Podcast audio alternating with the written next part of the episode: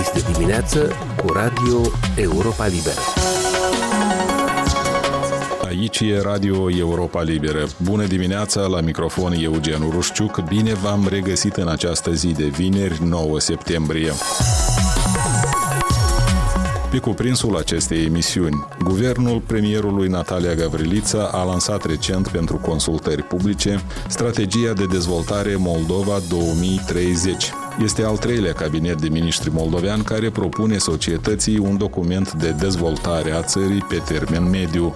Strategii Moldova 2030 au elaborat în trecut guvernul democratului Pavel Filip, dar și al guvernului zis tehnocrat al lui Ion Ticu. Experții spun că strategia de dezvoltare a Republicii Moldova pentru următorii șapte ani, propusă de guvernul Gavrilița, este una cu obiective ambițioase care vor necesita multe investiții, dar și eradicarea corupției. Urmează în scurt timp un interviu în care economista Diana Enachi de la IDIS Viitorul analizează documentul strategic pentru ascultătorii Europei Libere. Așadar, cum vă spuneam, urmează acum un interviu cu economista Diana Enache de la IDIS Viitorul. Virginia Nica a întrebat-o mai întâi pe interlocutoarea sa cât de real este obiectivul anunțat în noua strategie de dezvoltare de a crește produsul intern brut de la 1,6% în prezent până la 5% în următoarea perioadă și cum poate fi diminuată sărăcia de la actualul indicator de 25% până la 10%. Una dintre țintele uh, propuse de acest document este o creștere sustenabilă a PIB-ului și nu o creștere mică sau care nu asigură o dezvoltare sustenabilă pe care o avem în prezent. Și aceasta, evident, este o țintă ambițioasă, având în vedere perspectivele actuale de dezvoltare în contextul mai multor crize care s-au suprapus um, în ultimii ani și în special în ultimul an sau în anul curent. Deci avem o criză energetică, avem o creștere a prețurilor la nivel național, global, regional în mod special și fapt care a generat o inflație practic fără precedent în Republica Moldova, care a depășit 30%. Avem, am avut o criză pandemică care se pare se va prelungi și, și alte provocări. Prin urmare, această țintă se bazează conform documentului și conform celorlalte obiective strategice stabilite de, de acesta, atât pe resurse interne, care urmează a fi identificate și obținute uh, prin reformarea mai multor sectoare, deci vorbim despre reformarea atât a sectorului real, uh, atragerea investițiilor, reforma administrației publice, inclusiv inclusiv cele locale, de asemenea reducerea corupției, care, conform de documentului, va contribui la creșterea veniturilor la bugetul public, va contribui la o conformare mai bună a cetățenilor, a sectorului privat sau agenților economici atunci când vorbim despre uh, achitarea taxelor, impozitelor și așa mai departe. Dar, de asemenea, o altă sursă pe care se bazează foarte mult uh, guvernarea actuală prin acest document în care a fost elaborat sunt și sursele externe de finanțare, deci atât vorbim de surse rambursabile, cât și cele nerambursabile, adică granturile care sunt oferite de către partenerii externe Republicii Moldova și pe care mizează foarte mult uh, actuala guvernare. Potrivit documentului, în perioada 2016-2020, fiecare al patrulea moldovean era afectat de sărăcie absolută, iar guvernul spune că incidența va ajunge să fie redusă în jumătate, de la circa 25% până la 10%. Citesc și din uh, document document, în condițiile unor programe de suport bine țintite, sărăcia poate fi practic eradicată. La ce programe face referire guvernul care ar duce la faptul că în Republica Moldova să fie foarte puțini oameni săraci sau chiar deloc? Aceasta este una dintre țintele programului, de altfel una, iarăși zic, ambițioasă, dar nu imposibil de realizat. Aceasta, din nou, reiterez, va fi posibilă și este realizabilă doar în contextul în care vor fi realizate reformele care se propun și care sunt menționate în acest document. Deci, practic, pentru eradicarea sărăciei sau, sau cel puțin, dacă nu eradicarea totală, cel puțin reducerea incidenței acesteia, în document se propun mai multe programe. Deci vorbim despre programe sociale, programe de dezvoltare economică și spuneam că documentul se bazează foarte mult pe programe și pe obiective care ar contribui la dezvoltare inclusivă și sustenabilă. Deci ceea ce înseamnă că aceasta să asigure creșterea veniturilor populației și creșterea totodată și mai bine zis consolidarea bugetului public. Deci atât bugetului național, bugetului de stat, cât și consolidarea bugetelor locale.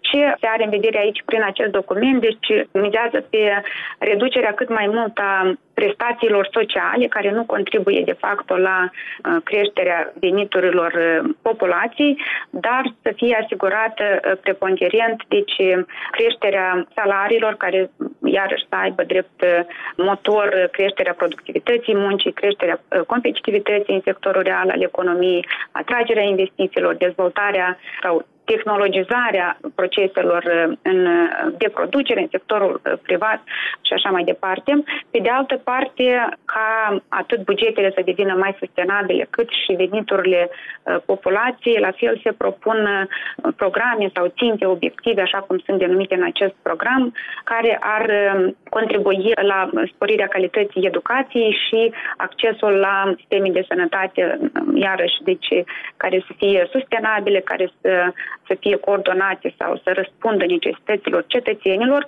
și iată prin, prin îmbunătățirea, de exemplu, a sistemului de educație se mizează sau uh, se dorește obținerea uh, unor specialiști care să corespundă cu necesitățile actuale ale pieței, ale sectorului privat, uh, ceea ce actualmente nu putem spune că avem sau mai bine zis este o problemă majoră în acest sens. Deci aici sigur că necesită o reformă drastică, aș spune, dură a sistemului de învățământ învățământ.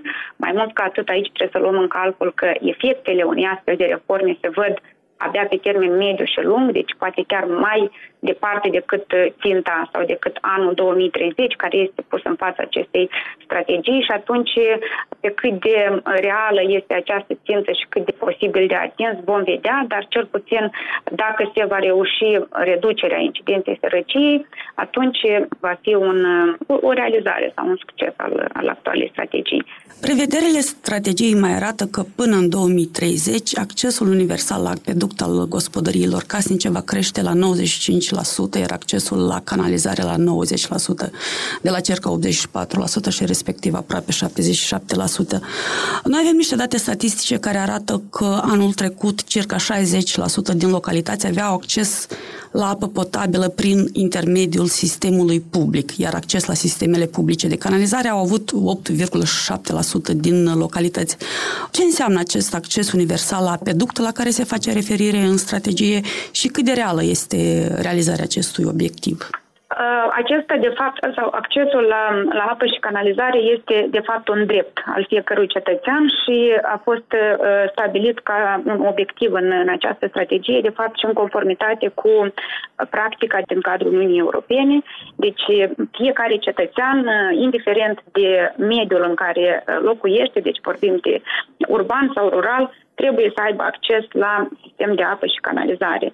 Din păcate, în Republica Moldova, acești indicatori, după cum ați menționat și dumneavoastră, conform datelor statistice, sunt la un nivel foarte uh, redus.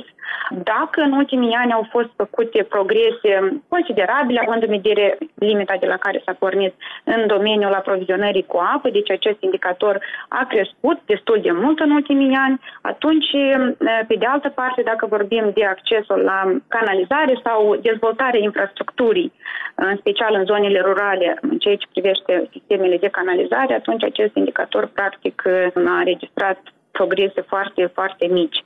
Și aici este o discrepanță care de altfel afectează o altă componentă importantă a calității vieții și care de altfel este un, un obiectiv strategic al, al acestui document sau al acestei strategii și anume calitatea mediului, aerului, apei la care cetățeanul are acces sau nu are. Da? Și atunci faptul că acești indicatori, aprovizionarea cu apă și aprovizionarea sau accesul la canalizare nu sunt corelați actualmente, este o mare mare problemă pentru mediu, dar și pentru sănătatea populației. Respectiv, ă, aș spune că aceste două ținte, da, care practic ar însemna ca fiecare, aproape, deci fiecare cetățean să aibă acces la ele, sunt ă, niște ținte foarte ambițioase și uh, sperăm realizabile, însă pentru aceasta sunt necesare investiții majore, investiții publice, dar și nu doar publice, majore, pentru ca uh, să fie construită da, infrastructura necesară care să asigure accesul la sisteme de apă și canalizare. Actualmente, uh, procentul sau uh, acoperirea cu infrastructura pentru iată, evacuare sau pentru sistemul de canalizare este una extrem de redusă, practic una dintre cele mai, mai scăzute din, din Europa și este o mare problemă. Țintele, repet, sunt posibile doar datorită unor investiții majore care ar, ar asigura dezvoltarea sau construirea acestor sisteme, da, aceste infrastructuri. De altfel, astfel de programe au fost deja în anul curent, adică anul 2021-2022 au fost inițiate, da? deci ceea ce avem actualmente, focusarea sau dezvoltarea, redirecționarea resurselor publice pentru investiții în zonele rurale, da? în comunitățile noastre, tocmai pentru dezvoltarea și uh, oferirea accesului uh, persoanelor din zonele rurale la sisteme de apă și canalizare, prin care ziceam, se va obține și atingerea obiectivelor ce țin de sporirea calității vieții, sănătate și așa mai departe. În document se mai menționează și despre faptul că ponderea drumurilor publice naționale care sunt deteriorate sau se află într-o stare deplorabilă este de aproximativ 47%, iar guvernul vrea să o reducă până la 10% până în 2030. De exemplu, anul trecut au fost reparați doar 90 de kilometri de drum din cei 5400 de kilometri de drumuri naționale, fiind alocată din bugetul de stat o sumă puțin mai mare decât o jumătate de milion de lei. De unde va găsi statul banii necesari pentru a-și atinge scopul anunțat? Este un obiectiv foarte ambițios, ori aici vorbim iarăși de știință sau de identificarea resurselor financiare pentru astfel de obiective de infrastructură care necesită deci investiții semnificative. Aici avem mai multe surse care, sau pe care mizează guvernul în acest moment. Să nu uităm că avem fondul rutier care a fost reformat sau modul în care sunt alocate resursele pentru dezvoltarea infrastructurii drumurilor, dar în acest sens problema cea mai mare pe lângă resursele financiare, este modul în care sunt administrate aceste resurse, atât în, în cadrul fondului rutier, cât și în general în cadrul altor programe național, cât și cele de la nivel local. De aceea, eu consider că pe lângă problema resurselor, dacă ar fi rezolvată sau ar fi îmbunătățită guvernanța, da? deci calitatea administrării acestor resurse, dacă ar fi redusă corupția, dacă ar fi sporită transparența în utilizarea acestor resurselor din, atât din fondul rutier cât și din alte programe, atunci cumva um, obiectivul dat sau ținta dată devine mult mai, mult mai reală. De altfel, o consider o țintă practic mult prea ambițioasă și un, într-un termen mult prea scurt.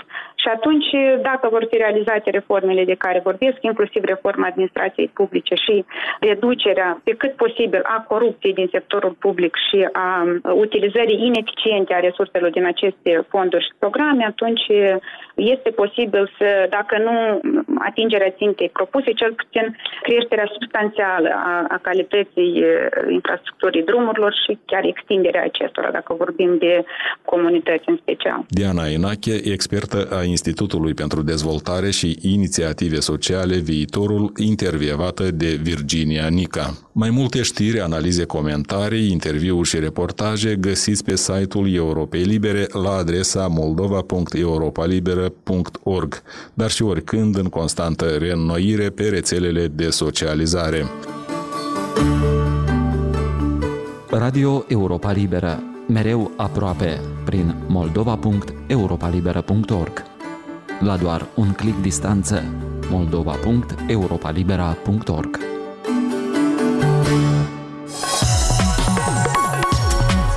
Emisiunea noastră ajunge la final, o emisiune care este însă accesibilă mereu și pe internet la adresa moldova.europalibera.org, rubrica radio. Recomandarea noastră din totdeauna este să ne urmăriți și pe Facebook, Instagram, YouTube, alte rețele și platforme. Sunt Eugen Urușciuc, vă mulțumesc pentru atenție și vă urez un sfârșit de săptămână frumos. Aici e Radio Europa Liberă.